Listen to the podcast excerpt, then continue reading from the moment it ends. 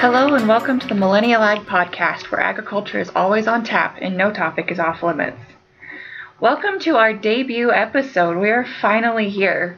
Yay! It's, I'm like a kid in a candy shop this morning, nervous, excited, and maybe a little too much coffee doesn't help that situation either. well, we're finally here and we are we are ready to roll. So we thought for our debut episode, um, we'd start with a couple definitions. We wanted to define millennial and we wanted to define agriculture. So millennial often gets misinterpreted as the the next generation, but it's actually anybody in the er, born in the early 80s to the mid 90s. So that's the people that are in production right now, working on taking over the next generation. And then agriculture is the science, art, or practice of cultivating soil, production crops, or livestock. So both very broad, but we at least wanted to bring those definitions to the forefront to introduce ourselves. Thanks for those definitions, Val.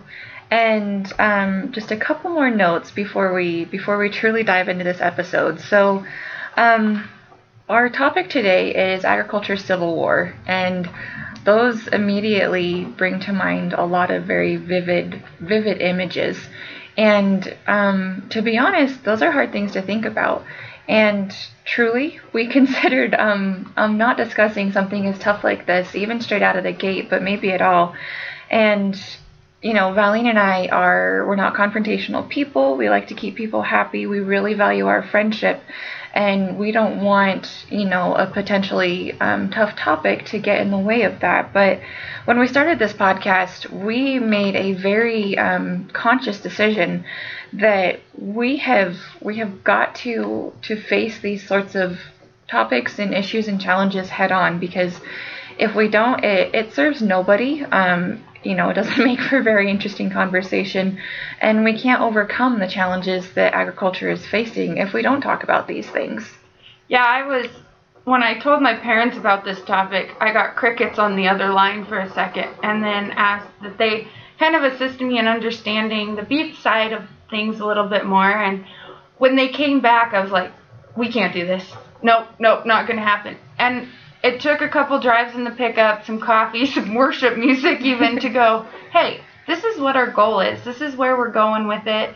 And just rip the band aid off. The hardest part is just getting started with those hard conversations. And, and we want to show that we can have these hard conversations, that these issues that have arose 20, 30 years ago that are still affecting our industry and nobody's wanting to talk about them. Um, we are let's do it. we are. We we want to take the cant out of conversations in agriculture. So we're ripping the band-aid off today. Um, in this first of a two-part series, we're going to be discussing the Civil War that Valine and I specifically see in agriculture. First up today is the division among individual agricultural sectors. So, this is Catherine. Um, my background is in the dairy industry. Um, my folks started out uh, dairying on a very small scale in Connecticut way back in the very early 80s, and now we milk a large number of cows um, in the western desert of Utah. And, you know, watching what's going on in the markets today, um, you hear a lot of comparisons to what went on in the 80s. Uh, milk prices are low right now, there's a lot of volatility and um, you know it seems like like dairymen are exiting the industry in, in rapid numbers and and there's too much milk and not enough demand. And that's very similar to to what happened in the 1980s um, although I don't think that we're quite quite on the edge of that that crisis cliff as as we were then. So I I've been doing some research into the comparisons of, of what's going on today versus what happened in the 80s. And obviously, my parents experienced it, and even more so, my grandfather on my dad's side was a dairy extension agent um, in a very large dairy county in Connecticut. And uh, was very near and dear to his heart. And what he saw going on in the industry you know, essentially the collapse of it was very disturbing to him. And so, um, a few months ago, my dad shared a memo with me that was written by my grandpa and led to a lot of change in the dairy industry. So, um, I, you know, it, it was it was really it was really an eye-opening thing for me to read. That's that's interesting. What what did that memo have in it, and how? Is there something maybe we could use today, or I wonder what what is that memo? Go ahead and read it. Yeah, I'll read it right now, um, word for word. So it's titled A Proposal to Reduce Milk Production and to Reduce the Cost of the Government Support Program for Dairy, which, you know, reducing costs of government support always sounds like a good idea to us very independent agricultural producers. So it says, let's treat the cause instead of letting the dairy industry die a slow death. Under the probable farm bill provisions, dairy supports will be at least $12.80 per hundredweight minimum. Unless a CCC, Commodity Credit Corporation, purchase falls under $750 million, 70% parity will not be used. And parity is um, making prices what they were at the very beginning um, when the Farm Bill actually started back in the 30s or 40s, I believe. So milk prices, as of now in October of 1981, um, are as high as they probably will be for at least the next two years. By June, milk prices will be a buck 25 per hundredweight lower. Costs are estimated to increase 3 to 10 percent per year. The initial reaction of dairy farmers um, for the next 6 to 18 months to reduce net income will be to produce more milk to stay alive. And then we will see sellouts, bankruptcies, and other drastic actions that probably will reduce production in 2 to 5 years. The result will be a financially weak dairy industry that may be unwilling or unable to move production of milk for the coming years. The major problem? Too many cows. And a good guess here is 500,000 too many. Let's get rid of those extra cows now, and the situation of overproduction will be solved before the dairy industry goes down the drain. How? Make a payment of $500 per cull cow by the USDA for each cow a dairyman sells over 2% of his herd per month, based on annual cull rate of 25%. The results will be an immediate reduction in milk supplies. The cost, $500 times 500,000 cows, equals $250 million. As dairy supports are estimated to cost between 1 to 2 billion for the next year, and probably as much into 1982 and 1983 if the cost of commodity credit purchases could be reduced to 750 million or less, the savings of government could be 1 to 2 billion and we would still have a healthy dairy industry.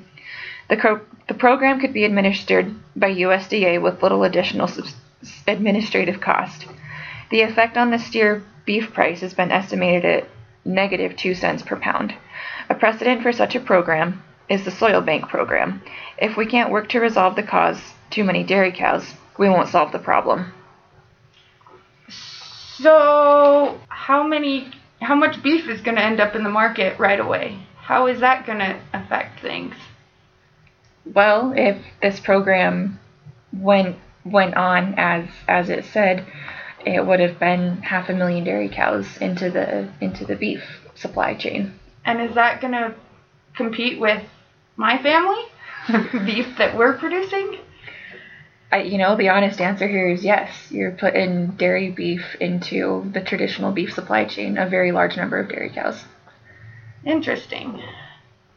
So, following up on that letter and implications that have come and conversations, it had personally it had a negative impact on the beef industry. Well, it saved you guys, it hurt my family in the whole process and and it's there's a lot of emotion still riding from my family on those topics and the amount of of ground beef essentially that entered the market almost overnight once it was implemented. Yeah, and I know you had sent this memo to your dad, and he had some pretty strong words to say about this that honestly took me aback. Um, why don't you tell us about some of the points that he made, and then I'll I'll share what my initial reaction was. Yeah, so it and it was implemented, I believe, in 1986, and it ended up costing the federal government over a billion dollars to buy all those cull cows and production um, in the beef market, you just flooded and liquidated all those cows, and it tanked the beef market overnight, essentially. And some of the beef producers went out of business because of it. And so that was, I guess, those are his key key points. in beef fell in the 19 in 1986 to an all-time low it's ever seen. So, from my perspective, those are those are really hard things to hear because, you know, you just read the memo, I listen to my family history and this was a way for for my industry to stay alive and honest obviously, um, you know, it was written in 1981. It was implemented in 86. Um, a lot can change between then, especially if you get the government involved and, and they change the program. And so, I mean, I would, I would like to think, you know, my inner angels say that my grandpa had the absolute best of intentions, especially for his industry. But, but as we all know, agriculture um, is it, it's subject to you know Newton's law of for every action there's an equal and opposite reaction and this had a negative effect on the beef market. And you and I can go on all day talking about this this particular issue but what you know what what really grew out of this beyond beyond market degradation and um, you know bad feelings between our industries? Well it's been a like I've always known that the dairy and beef industries have clashed, um, especially growing up in southern Idaho, where um, from the about 2000s to now, the influx of dairies has been exponential, and with Chobani moving in, and there's a lot of dairy cows, and just there's some there's tension between the dairy and beef guys out there, and and I always thought, well, they're just coming in, you know, new blood always always brings up some tensions, but after bringing this topic up, especially with the, the older ranchers and the beef guys that have worked hard through all this, I think this is where it stems from, to be honest. and how do we take, you know, and just starting this conversation and hitting it full on. And we we weren't alive when this was happening, um, but we're still seeing implications of some of not necessarily the market reactions or the government funding or any of that, um, but the emotional ties are still there. And you start talking about the dairy buyout with with anybody from our parents' generation on both sides, and you strike a nerve of some kind. Yeah, absolutely do. And I mean, because we know this issue so well, and these are the backgrounds that we come from, this one is you know, this is what we're most familiar with, but I think it's pretty easy to find this kind of conflict and tension all across agriculture in our different industry sectors. You've got beef versus dairy, you've got crop versus livestock, you've got, um, you know, you've got all of those tensions and the way we all do different things we all need different things from the market and you know the best example I think is when when feed markets are up, crop guys are happy because they're getting a higher price for what for what their raw product is, and and livestock guys are all cranky and grumpy because we have to pay more for feed, and you know it's not agriculture shouldn't be viewed as a zero sum game. Everybody, you know, there's there's realities in the market where we all need we all need different things from the market. There's going to be ups sometimes and downs for sometimes for everybody. Um, but I don't think that we can let that get in the way of of um, pulling together as an industry. I think is the easiest way to put it. And we hear those words all the time, right? We need to pull together. We need to band together. We need to we need to work together as an industry. And you know, we've heard can't for a very long time. You know, um, it's never going to happen. We've never been able to do it before, and we just can't do that and how how do we overcome that, Val? What are where do we go from here? I think finding the basic of where all this came from or what animosity turns the beef and dairy industry against each other sometimes or what makes the crop guys and the dairies or the crop guys in the feed yards a little bitter towards each other or the oil and gas and what what frictions there and where it stems from. We can we can solve the superficial. Let's hold hands and kumbaya. We're going to fight the consumer sometimes.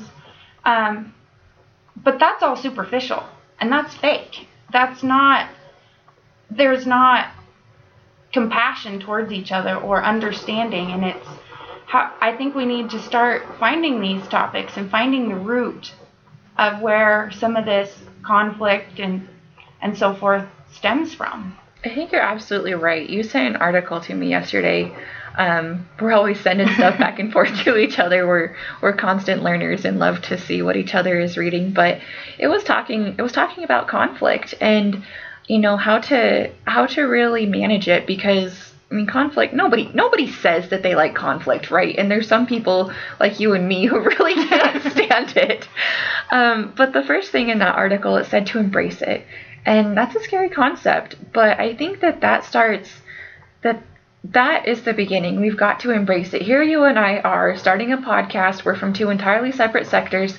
Um, if we really wanted to, we could we could use the the ancestral, you know, um, uh, feud to to not be friends. Mm-hmm. But instead, you and I have really really tried to dig deeper and understand each other's industries. And when I've got a question about beef, I come to you. Um, you're my expert. So I think um, I think just exactly what you said. You know, digging into the root of the cause, or the the yeah, the root of the cause and, and understanding where some of these bad feelings stem from is where we've got to start. And I mean, we can't say enough how hard this is. This is going to be a really, really hard thing for agriculture, especially where um, we've, you know, we're we're used to these tensions.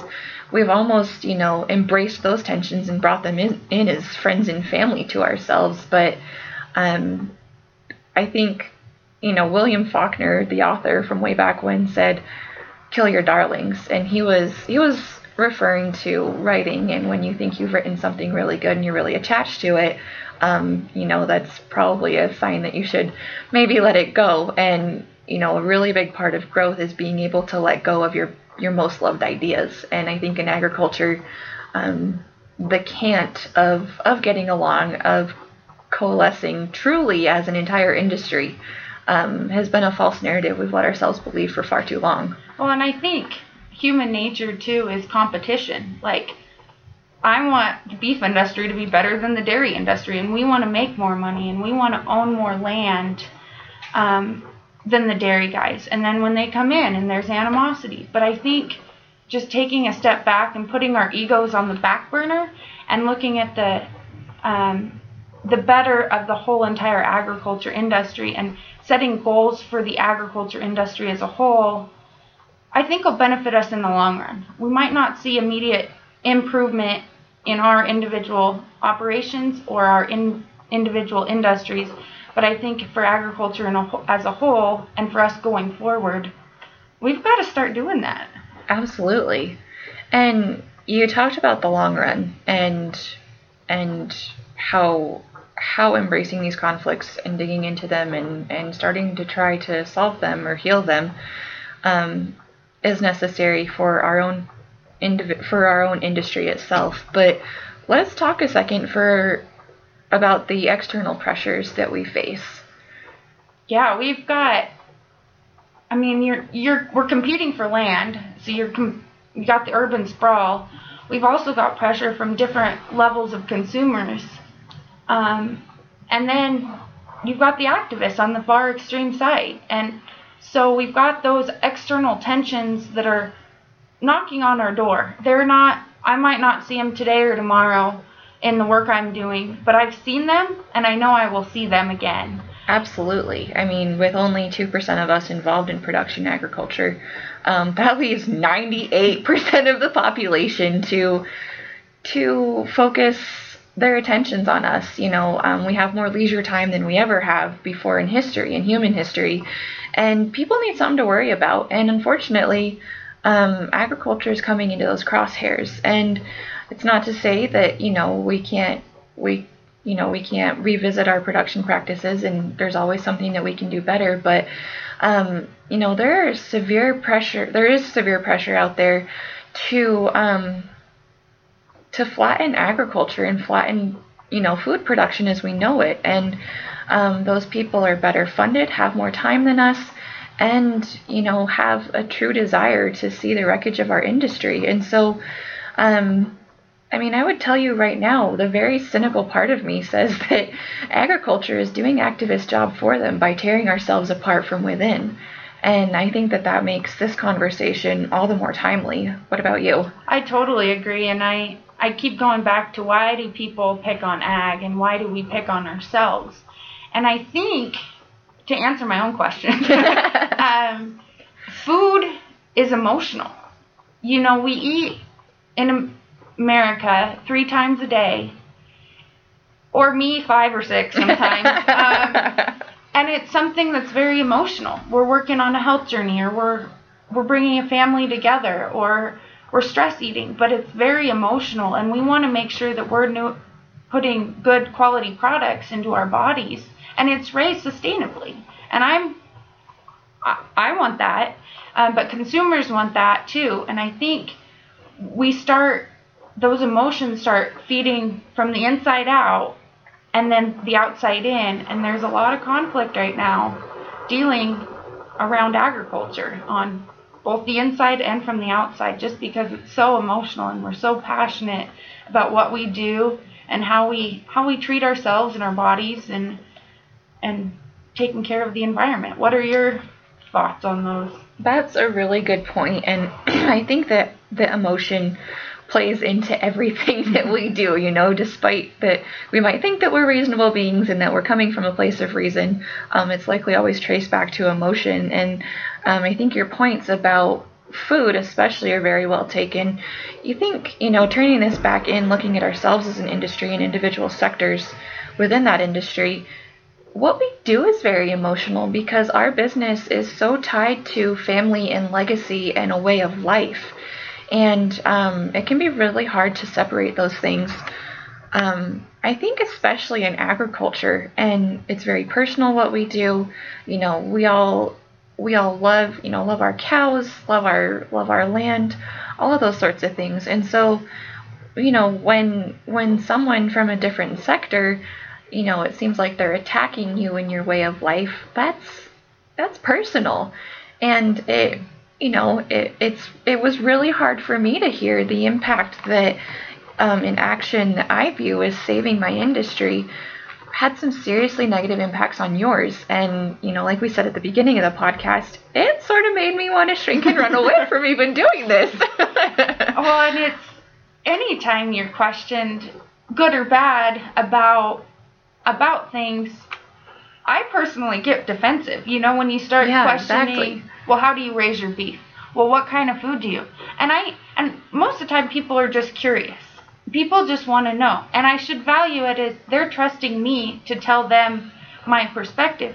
But I sometimes put this wall up in front of me and and get defensive and like, well, we do the best we can and we we work hard and my family has done this and we've done this and but how does that look for the consumer? And how does that look getting defensive even if I'm defensive about my own industry, what does that look like for the other industries within the sector of ag? Yeah, and if we're getting defensive with each other, we don't have a hope to, you know, to help people outside of outside of our own little bubble understand what we do and how we do it and and how we try to take the very best care of them that we can. So so here we are back at back at the beginning. We've got tension, we've got emotion, we've got a lot of conflict within the individual sectors of agriculture, and you know, I think it's fair to say that you and I, um, even though we we talk a lot and have a lot of ideas, we don't have the solution to this one. Besides that,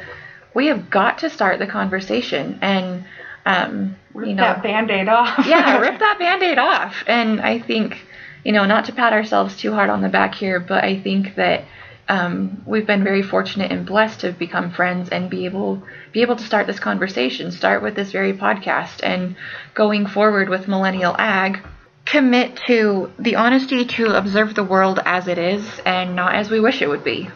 Absolutely, and I think as millennials, we can talk from experience. We value trust, relationships, and easy access to information. And I think building that trust as friends, as coworkers, we can we can build that firm foundation of relationships so that we can start having these conversations and start moving forward and, and trusting each other not to judge and not to jump to conclusion before the conversations ended. I think that's awesome. And um, because we know that we don't have all of the answers, we invite you, dear listener, to get in touch with us. Um, if you've got topics or ideas that you want to see explored, please give us a shout. Yeah, you can email us at Catherine at millennialag.com. Also find us on social media. We have Instagram and Facebook.